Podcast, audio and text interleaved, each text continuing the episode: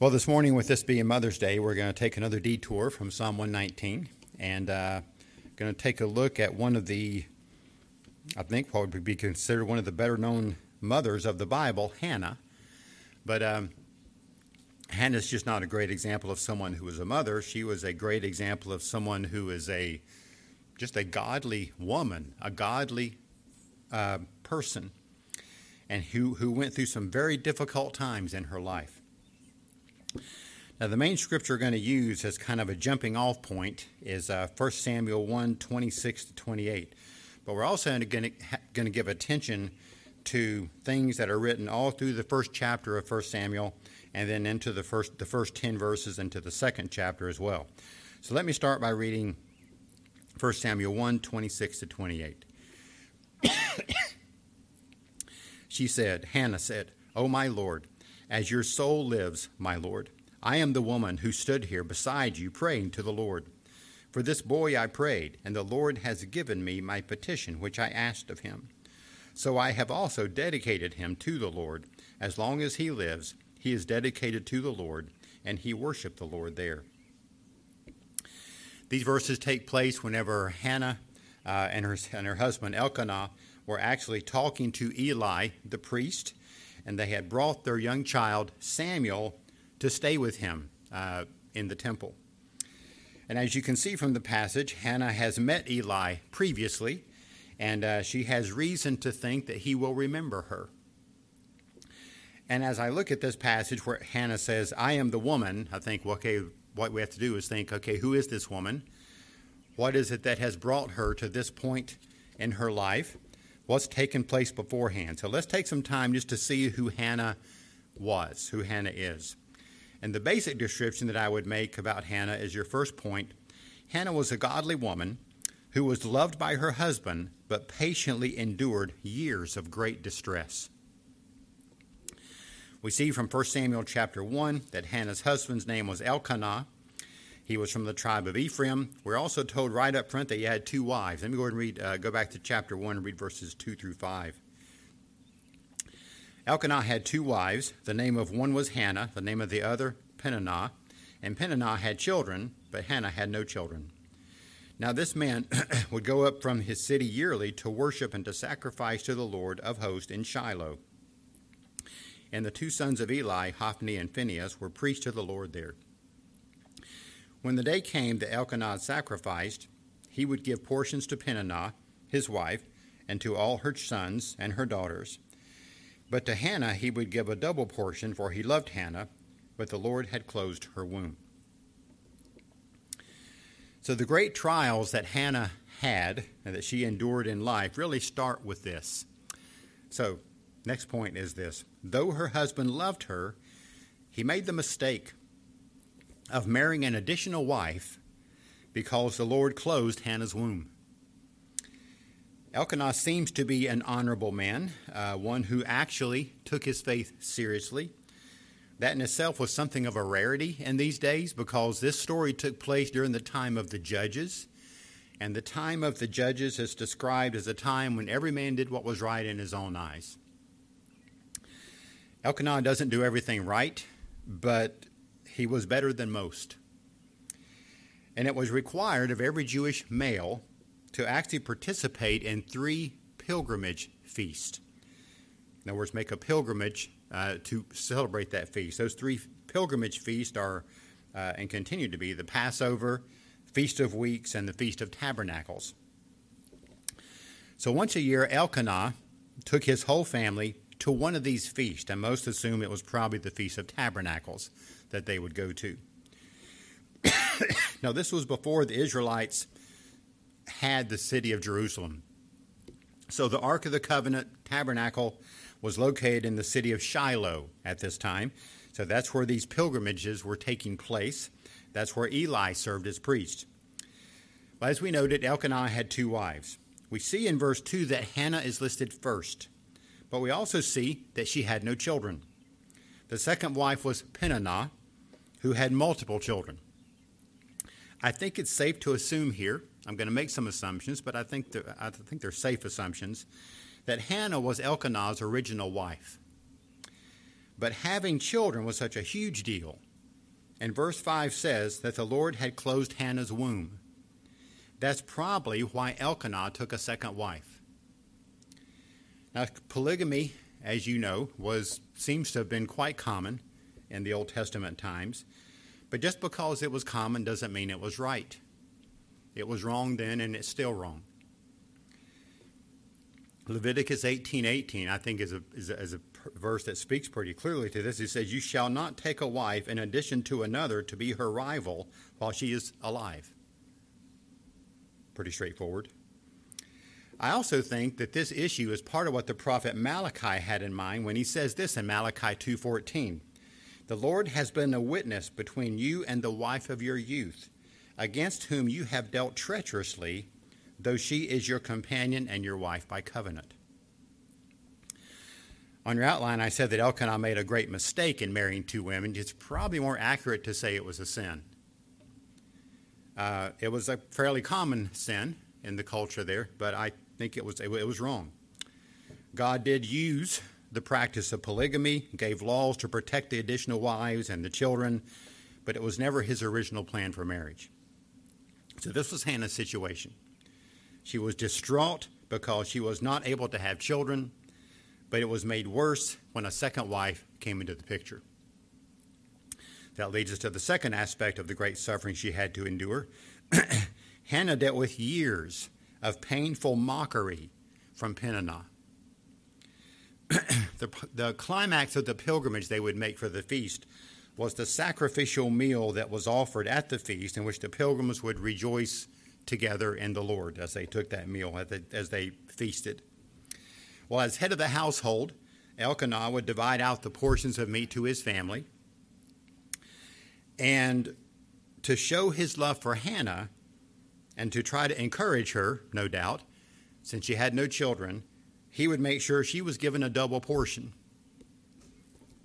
More symbolic than anything else, but in reality, it most likely made the situation worse. It's similar probably to when Jacob had a coat of many colors made for his favorite son, Joseph. And when he gave it to him, it just served to make the other brothers even more resentful and even more jealous. Well, I think that's probably what's happening here with Peninnah and her children. she was proud of the fact that she was a mother with multiple sons and multiple daughters. But her husband made it clear that Hannah was the favorite. So, Peninnah became very vindictive in the way that she treated Hannah. Look at verses 6 through 8, chapter 1. Her rival, however, would provoke her bitterly to irritate her because the Lord had closed her womb. It happened year after year, as often as they went up to the house of the Lord, she would provoke her, so she wept and would not eat. Then Elkanah, her husband, said to her, Hannah, do you, why do you weep, and why do you not eat, and why is your heart sad? Am I not better to you than ten sons? So in verse 6, we see that Peninnah provoked Hannah bitterly to irritate her. It's especially highlighted that this provoking would happen on the pilgrimages to the house of the Lord time of feasting, time of worship. So here she was with her family, this time of, of, of worship, and not just with her family, but with her fellow Jews, and she would use the time to mock Hannah. I mean, this is just true bitterness and hatred that's just coming out. And it's a sad example of how bitterness and hatred can end up ruling somebody's life. I mean, it just takes over. It just takes over when someone is just kind of in the grip of bitterness. Now, we're told that Hannah endured this year after year. We're also told that Peninnah had multiple sons and multiple daughters. So, I think we could safely say we're probably looking at least five years, maybe even closer to 10 years, in order to have multiple sons and multiple daughters when Hannah had none. Anyway, this went on for a long time.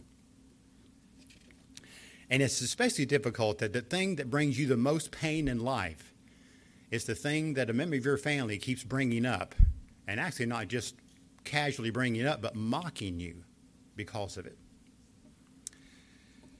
But we're also given every indication that Hannah endured all this with patience. We're told she often cried. Makes sense. Get her so upset that she couldn't even eat. But there's no indication that she lashed out at Peninnah. There's also no indication that she was bitter against God. We're told twice, verses 5 and verses 6, that the reason that Hannah did not have children was because the Lord had closed her womb. Now, whatever other factors may have come into play, the reality was that this was God's sovereign plan for Hannah at this point in her life. And the fact that it's mentioned twice, and especially as we get the, the more we get a feel for the kind of person she was, I think Hannah understood this. I think this is how she would have understood it. That it's the work of God to close her womb so that she was not able to have children. And because she was able to understand this as being ultimately God's sovereign plan for her, at least at this time in her life, I think it made it easier for her to just really withstand a barrage of hatred that came toward her and to withstand it with patience. Enabled her to really walk through the most painful circumstances of her life with faith. I mean, just what an example this is. So even though she was greatly disappointed, greatly disappointed, I mean, just you can see the grief, the brokenness that's just illustrated in just some of these phrases. Greatly disappointed what was going on. She still had reason to trust God, and she trusted Him all the way through. In fact, we do know, as we're going to read the rest of the story, the Lord had great blessing in store for her. But that blessing was not there yet. It was still in the future. What she knew now, she knew that her husband loved her. She knew her rival hated her. She had no children, but she could trust God in the midst of it. So, whether you're a man or a woman, whether you're single or married, whether you're an adult or whether you're a child, we all have circumstances in our life that are difficult for us, that are hard. We have things that are happening that we really can't understand what the purpose behind those things even could possibly be. But as Christians, we know that God has a purpose. It's not always revealed to us, sometimes it is. But whether it is or whether it isn't, in confidence and faith, we know that God has a purpose. But at the same time, his ways are often mysterious to us. I mentioned before I've been reading Stephen Charnock, and so uh, here's another thing he had to say about, about that aspect of, of providence. He says, God's ways are often a smoldering ground, groundwork, a smoldering groundwork, he says, laid for some excellent design that God is about to reveal. We see that happening often in the scripture. Things are bad. Smoldering is like something's been burned to the ground, and that's all that's left is ashes smoldering, but it's getting ready for a great work that's going to be happening. But it's tough sometimes when you're in the smoldering part, when all you can see is the ashes, and you can't figure out what could possibly come next, what could grow up out of this. Well, that was certainly true in Hannah's case. That was what was taking place. He was going to build and do something really great in her life. And again, like I said, this happens not that, I mean, it's pretty, it's quite common in the scripture. You think about Sarah, Abraham's wife. I mean, she was not able to have children. What was she? was 75, 90 years old, I think, by the time she had her first child. She had Isaac. That's a long time. That's a long time. But then God gave her Isaac. And through Isaac, the whole nation of Israel ends up coming. Quite remarkable. So God's end goal is also higher than ours. We may have certain things we'd like to see happen in a certain way. God's goal is higher than whatever your goal might be, even if it's a good goal. His goal is higher. He has more in mind than you do. Well, Hannah had a desire for a son. She's going to bring that up here in a minute. But God intended to use him in significant ways in the nation of Israel most of which likely was going to happen by the time her life was over. So when we find ourselves in the middle of what you might call a dark providence, we must continue to trust in the Lord. So, this is the situation that was in the background of the woman who stood before Eli and reminded Eli of who she was. Well, this leads us also to our second main point. Hannah was a woman of persevering faith and prayer. Persevering faith and prayer. It's not uncommon for a person to begin questioning their faith when things are not working out for, the, for them the way they would like to, or if they're going through difficult, even painful trials. It's not uncommon for people to start questioning God and start questioning their own faith in the Lord. If Hannah had those kind of difficulties, if she had those kind of doubts, we aren't told about it. Instead, we see her persevering in her faith all the way through the time uh, when she is assured the trial of not having children was coming to an end. There was a perseverance and faith that she had. In 1 Samuel uh, 1 26 and 28, Hannah describes herself to Eli as the woman who stood beside him praying to the Lord. In fact, it seems that, that, that prayer was one of the main things that Hannah used to help her during those years of great suffering. So we know that next point on your outline is this Hannah took her broken heart, Hannah took her broken heart and her desires to the Lord in prayer. Well, after being told in verse 7 that year after year, Peninnah would provoke Hannah, especially when they were on, going to Shiloh for the feast, after emphasizing the bitterness of soul that she endured, we read this in verses 9 through 18, chapter 1. Then Hannah rose after eating and drinking in Shiloh. Now Eli the priest was sitting on the seat by the doorpost of the temple of the Lord. She, greatly distressed, prayed to the Lord and wept bitterly. She made a vow and said, O Lord of hosts, if you will indeed look on the affliction of your maidservant and remember me, and not forget your maidservant, but will give your maidservant a son, then I will give him to the Lord all the days of his life, and a razor shall never come to his head. Now it came about, as she continued praying before the Lord, that Eli was watching her mouth. As for Hannah, she was speaking in her heart only, and, and only her lips were moving. Only her lips were moving, but her voice was not heard. So Eli thought she was drunk. Then Eli said to her, How long will you make yourself drunk? Put away your wine from you. But Hannah replied, No, my lord. I'm a woman oppressed in spirit. I have drunk neither wine nor strong drink, but I have poured out my soul before the Lord. Do not consider your maidservant as a worthless woman. For I have spoken until now out of my great concern and provocation. Then Eli answered and said, Go in peace, and may the God of Israel grant your petition that you have asked of him. She said, Let your maidservant find favor in your sight. So the woman went away, went her way, and ate, and her face was no longer sad. This is the first time that we are told that Hannah prayed, that we're directly told that. But I have no doubt that prayer was a regular part of her life. When we get to chapter 2 and see her prayer, I mean, you don't pray a prayer like that just off the top of your head. That's indicating of somebody who knew the Lord and who knew how to pray. She was a woman who had learned to pray in the difficulties of life. So prayer was, I have no doubt that prayer was a regular part of her life. And in this prayer in particular here, in chapter 1, Hannah takes her personal struggle to the Lord.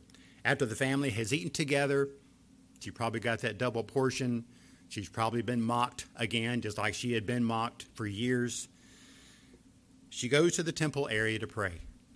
Verse 10 tells us she was greatly distressed. Literally, that's the idea of being bitter of soul, is what that says. And as she prayed, we are told that she wept bitterly. Another example for us from several angles don't be afraid to pour out your heart to the Lord when you're dealing with great pain. Don't feel like you just have to hold that back and be strong. Don't be afraid to go ahead and pour those things out to the Lord. There are always things that are going to make us sad, sometimes with bitterness of soul. Use that deep sadness as a prod to talk to the Lord about what's going on. That's what Hannah did. I mean, as we've noted in past uh, times, David does this often in the Psalms. Let me give you a few, read a few examples for you. Psalm 5, verse 1, David says, Give ear to my words, O Lord. Consider my groaning. Hear the sound of my cry for help. And Psalm 6, he says, Be gracious to me, O Lord, for I'm pining away. Heal me, Lord, for my bones are dismayed. My soul is greatly dismayed. But you, O Lord, how long? How long? I am weary with my sighing. Every night I make my bed swim. I dissolve my couch with my tears. My eye has wasted away with grief. It has washed away because of my adversaries. Those are just a few examples. There's many more. When we are brokenhearted, we should take our grief to the Lord in prayer, and we are confident that He will hear. Well, Hannah was in such distress that as she prayed, the words just would not even come out of her mouth. There was nothing audible coming out. It says her lips were moving, but her voice was not heard. Another illustration of just how overwhelming her pain was. But this also speaks of some other, some other things here. This tells us that Hannah knew that God, that God was omniscient. In other words, he knew everything. He knew everything about her and she believed that he understood the things that she was praying in her heart, that she was not making verbally audible. She knew, she knew that God heard her prayer because he knew. In addition, it's also an illustration here of the fact that she had no desire whatsoever to make an impressive display to the people that were around her. She didn't really care what anybody else was thinking. She was, it was, this was between her and God and she was open and honest and just sharing exactly what was going on in her soul and her heart. She was oblivious to the opinions of people around her. In fact, when Eli, the priest, noticed her, saw what she was doing, he totally misunderstood what was going on. He thought she was drunk and he rebuked her for that. Well, again, he completely misjudged the situation but in his defense, like we said at the beginning, this story of Hannah takes place during the time of the judges, when everyone was doing what was right in their own eyes. Tragically, it probably was not that uncommon for people to come drunk to the temple. I think he had seen this before. He had probably seen it a lot, and he just assumed he was seeing it again with her. But this time he was wrong. Hannah explained to him what was going on. She wasn't drunk. She was actually praying out of a sorrowful spirit, was pouring out her soul to God. She doesn't tell him what she was praying about. But Eli encourages her. This was in verse 17. He says, Go in peace. May the God of Israel grant your petition that you have asked of him. So this is what Hannah had in mind when we go down to verse 26 and he says she says, "Oh my Lord, as your soul lives, my Lord, I'm the woman who stood beside you praying to the Lord." So, let's move on down. What was she asking of the Lord?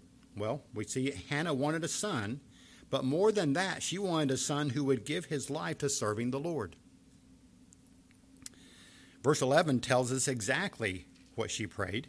She says she made a vow O Lord of hosts, if you will indeed look on the affliction of your maidservant and remember me, and not forget your maidservant, but will give your maidservant a son, then I will give him to the Lord all the days of his life, and a razor shall never come to his head. So she begins by praising God as being the sovereign Lord. She knows that's who she's speaking with, the Lord of hosts. She then asks the sovereign Lord to look on her affliction, take notice of what's going on with me here. She says, Lord, remember me. Again, this is a prayer that David would pray often as well. Lord, remember me. Don't forget me. Now, God's not going to forget us, but it feels that way sometimes. I mean, you're probably in situations where you think, it's almost like the Lord's just kind of not even paying attention to what's going on with me because I could use some help right now. Well, He didn't forget her, but in prayer, she was just being honest. Lord, remember me. Remember, don't forget me. So, in light of who her God is, in light of her commitment as his servant, in light of the fact that he knows her and remembers her, she makes a request of him. She makes a request in the context of a vow, a promise that she's making. She's asking for the Lord to give her a child. More specifically, she's asking for a son. She's asking for a son who she would then dedicate to the Lord as a Nazarite. The word Nazarite means consecration, devotion, separation, someone who's set apart. And the person who was a Nazarite was bound by vow of consecration to God's service. It may be for a specific period of time, it may be for life. Um, Hannah's making this a vow for life. Part of the evidence, part of the thing was tied into that vow, was that the hair, the hair would never be cut. So that's what Hannah's referring to in her prayer. Now, I think it's significant that though she desperately wanted to have a child, she was more focused on wanting to have a child who was a dedicated follower of the Lord. Not just a child, a child who would serve the Lord all his life. That's what she wanted. That's what her heart was. And the best way she could understand, as far as what was available to her at that time, the context for that was I'm going to dedicate him with the Nazarite vow so that he will serve the Lord all the days of his life. Well, that's what Hannah was telling Eli in chapter 1, verse 28, when she says, This is the boy that I was praying for.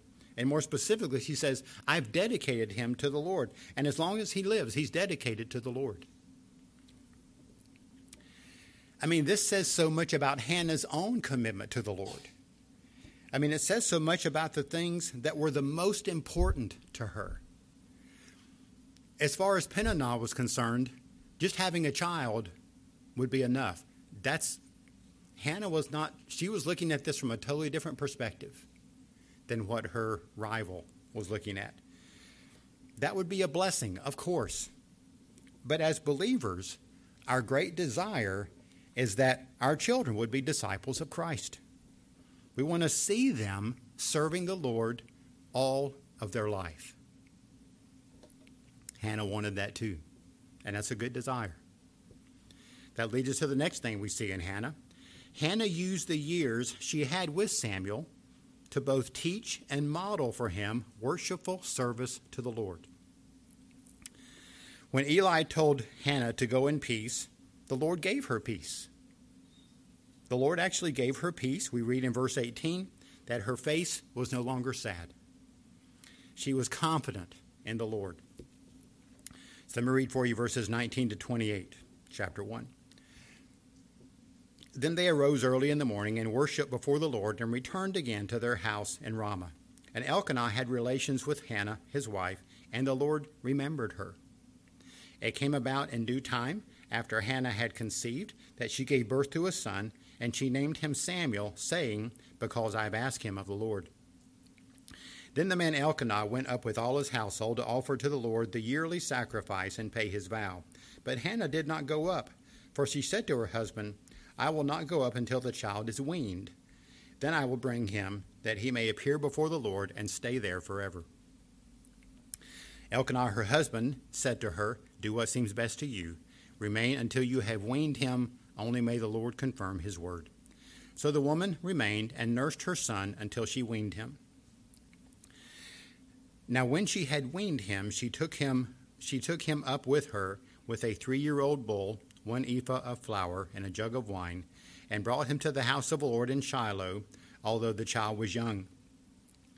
Then they slaughtered the bull and brought the boy to Eli. She said, O my Lord, as your soul lives, my Lord, I am the woman who stood here beside you praying to the Lord. For this boy I prayed, and the Lord has given me my petition which I asked of him. So I have also dedicated him to the Lord. As long as he lives, he's dedicated to the Lord, and he worshiped the Lord there.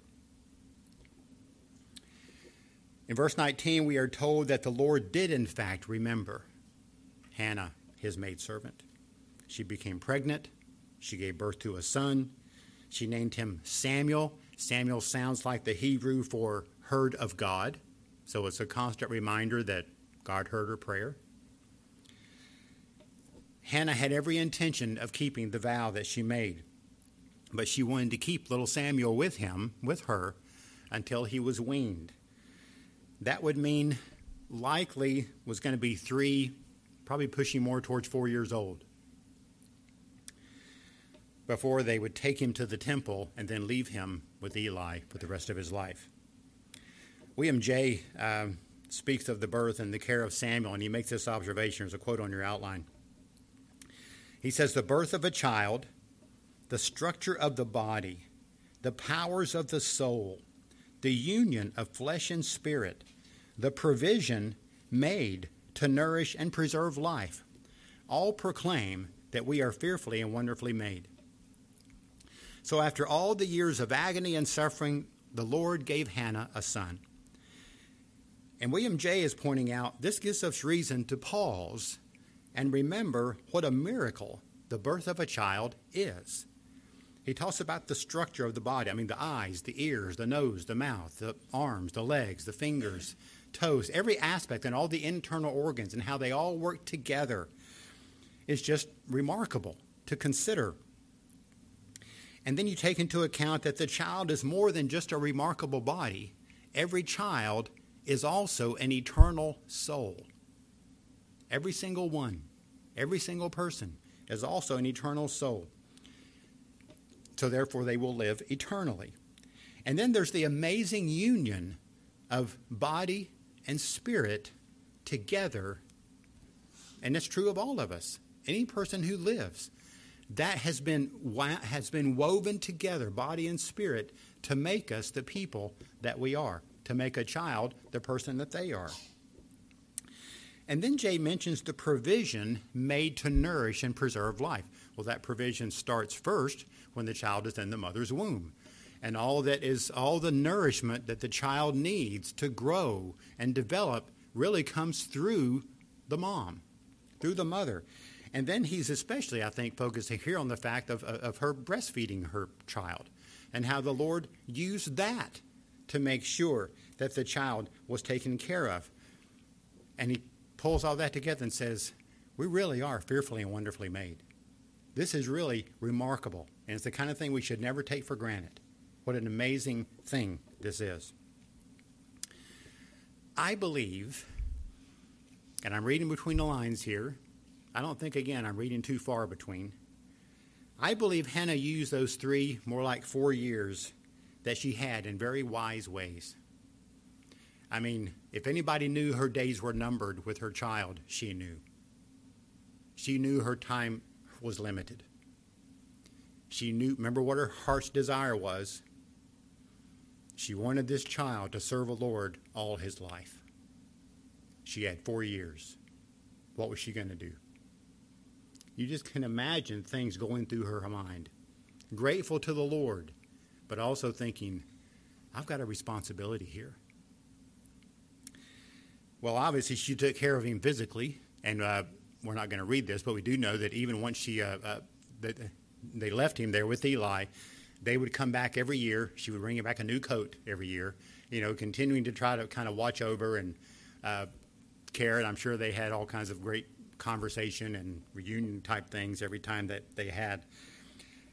So she definitely took took uh, care of him physically. But I have no doubt that she prayed for him a lot. By herself, but also out loud so he could hear.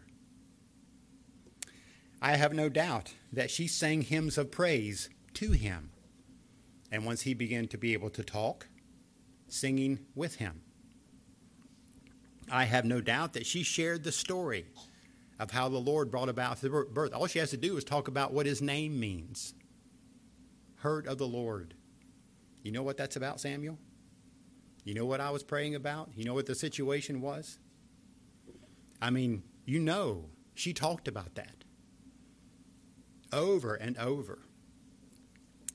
I also have every confidence that she would talk about what a privilege it was going to be for him to serve in the temple. I mean, it's hard to even imagine giving over your child like that. A four year old child, okay, is yours for the rest of his life. Voluntarily. But again, she wanted him to be a dedicated servant of the Lord. That was her heart. And in her mind, this was the way for that to happen. I think another way to look at this Hannah was using what was available to her at the time, the Nazarite vow. But she also seemed to understand it's not automatic. Just because I say, okay, don't cut his hair, he's a Nazarite, okay, you're a servant of God rest of your life, right? She knew it wasn't automatic. She was going to invest, she was going to pray, she was going to do all she could to make sure he had the best possible start that he could in those early years. Now, of course, this account, the reason this whole account is even in the scripture, is especially, first, uh, primarily to introduce us to Samuel. Samuel was a, a someone that God used in significant ways um, in Israel. He was the last of the judges. He was actually the kind of the go between, so to speak, or the transition from the judges to the kings. It was through Samuel that Saul was anointed king. It was through Samuel that ultimately David was anointed king. And he, uh, he gave wise ruling, uh, ruling and a guidance to Israel. God used Samuel significantly. And so his story is here, so we'll know who he was and where he came from and all of that. I believe his mother Hannah had a lot to do with preparing him. A lot to do, as much as, and I, I think God and his grace multiplied everything she did so that it have a long term a longer term effect and may, maybe out of the normal. It's interesting also to note here 1 Samuel 128 ends with the phrase, and he worshiped the Lord there.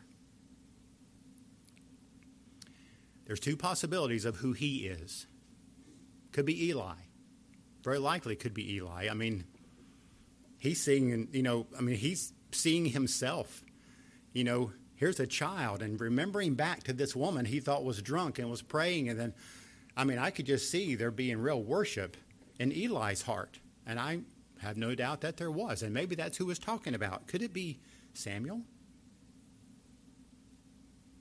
Could it be four-year-old samuel who worshiped? I don't know. That's very young. I know that I think a four year old can worship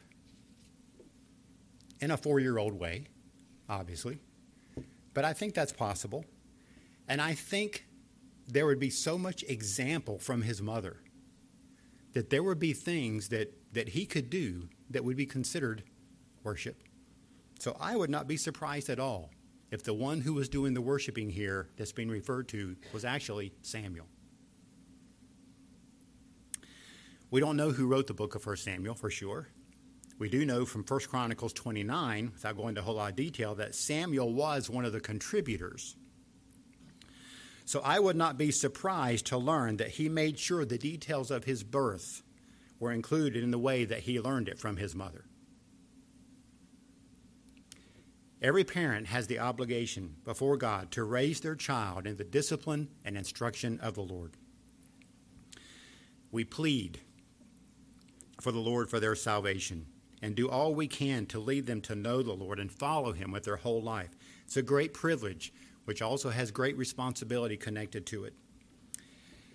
And after this remarkable story is finished, the first 10 verses of chapter 2 are a prayer of Hannah. And it's this prayer that tells me for sure she was a woman of prayer. She knew how to pray. You don't pray like this unless you've been praying and usually praying through tri- tribulations and trials. That's how you especially learn to pray. It's when things are hard. So let me read for you 1 Samuel 2 1 to 10. Then Hannah prayed and said, My heart exults in the Lord. My horn is exalted in the Lord. My mouth speaks boldly against my enemies because I rejoice in your salvation. There is no one holy like the Lord. Indeed, there is no one besides you, nor is there any rock like our God. Boast no more so very proudly. Do not let arrogance come out of your mouth, for the Lord is a God of knowledge. With him actions are weighed. The bows of the mighty are shattered, but the feeble gird on strength. Those who are full hire themselves out for bread, but those who are hungry cease to hunger. Even the barren gives birth to seven, but she who has many children languishes. The Lord kills, he makes alive. He brings down to Sheol, he raises up. The Lord makes poor and rich. The Lord brings low, he also exalts. He raises the poor from the dust. He lifts the needy from the ash heap. He makes them sit with nobles and inherit a seat of honor. For the pillars of the earth are the Lord's, and he sets the world on them. He keeps the feet of his godly ones, but the wicked ones are silence and darkness. For not by might shall a man prevail. Those who contend with the Lord will be shattered. Against them he will thunder in the heavens. The Lord will judge the ends of the earth, and he will give strength to his king, and will exalt the horn of his anointed. So, with our last point, I want to make a few observations about this prayer before we close. Hannah's prayer is a prayer of praise and thanksgiving as a saintly mother. She speaks of God's attributes, his works, his ways, and even makes an allusion to the promised Messiah. So Hannah begins and she praises God as the sovereign Lord. He is the one who saves, He's holy, He's the rock. He knows all things. He's the judge. There's a strong warning here against pride and arrogance. His providential workings are mysterious to us, but exactly as he intends. I want you to look again at verses 4 through 8 and notice the comparisons and the contrast that she makes. All the idea of understanding God's ways as being mysterious. She's relating to this, she's seen it in her own life. He says, The bows of the mighty are shattered, but the feeble gird on strength. Those who were full hire themselves out for bread. Those who were hungry cease to hunger. Even the barren give birth to seven, but she who has many children languishes. I think there's probably especially a personal reference there. The Lord kills and makes alive. He brings down to Sheol and raises up. The Lord makes poor and rich. He brings low, he also exalts. He raises the poor from the dust. He lifts the needy from the ash heap to make them sit with nobles and inherit a seat of honor. For the pillars of the earth are the Lord's, and he sets the world on them. So you can see that Hannah meditated on God's works of providence, first in her own life, but also things that she was seeing around her, seeing God does things that don't always seem to fit as far as how we would do it. Some things were complete opposites in, our, in, in her mind or in our mind. But that's been a big part of her prayer is understanding that. In verse 9, she affirms that the one true God keeps the feet of his godly ones. So, in other words, he's going to make sure that they're able to stand fast no matter what's going on, all these ups and down kind of things. He's going to make sure his, the feet of his godly ones stand firm. She, and, she was uh, she was praying this for herself. I'm sure in her time of brokenness, I have no doubt that she prayed this for Samuel that his feet would stand firm as his life continues on as he serves Eli and serves the Lord there. But then, after affirming this steadfastness of godly ones, Hannah gives warning to the wicked. They're going to be silenced. They're not going to prevail. They're going to be shattered. They're going to come under God's judgment. Look again at the last verse, verse 10. Those who contend with the Lord will be shattered. Against them he will thunder in the heavens. The Lord will judge the ends of the earth, and he will give strength to his king and will exalt the horn of his anointed. so, with all that the wicked do against the Lord and against his people, Hannah closes with what she knows is sure. There's going to be lots of upheaval, but she knows things that are sure and can be depended on. The Lord is judge, everyone and everything that's been said against him is going to be ultimately addressed all to all to the ends of the earth. And then Hannah speaks of the Lord giving strength to his king and exalting his anointed. Of course, there was no king in Israel at this time. That would take place during Samuel's lifetime. So I think this is a reference to the king who was prophesied in Genesis 49 9 through 10. who would come through the tribe of Judah. This prophecy would be later narrowed down more specifically to the line of David. It would be, that would be after Hannah's time, but it's connected to the same prophecy. So I believe Hannah is speaking of the Messiah, the Messianic king, to come. In fact, this is the first place in Scripture where the phrase his anointed or his Messiah shows up. Hannah was acknowledging hope in the Messiah to come. And this is further confirmed. As a matter of fact, if you have a if you have a Bible that has um, um, cross references to the side, I can almost guarantee you it's going to cross reference you over to Mary's prayer in Luke chapter one. Mary borrowed a lot from Hannah. She understood. Mary seemed to have a connection here, that she understood a lot of things that Hannah was praying about, and she made a connection. Hannah's hope in the Lord included hope in the promised Messiah. Yes, she was a godly woman, but she wasn't perfect. Just like the rest of us, Hannah had sin in her life. She needed a Savior. Her son would need a Savior. We all need a Savior. Hannah's hope was the same as ours. It's by faith in Jesus Christ as Savior and Lord that we are made right with God. And like Hannah, it's in Christ that we can live as dedicated servants of God. Lord, we thank you again for your word.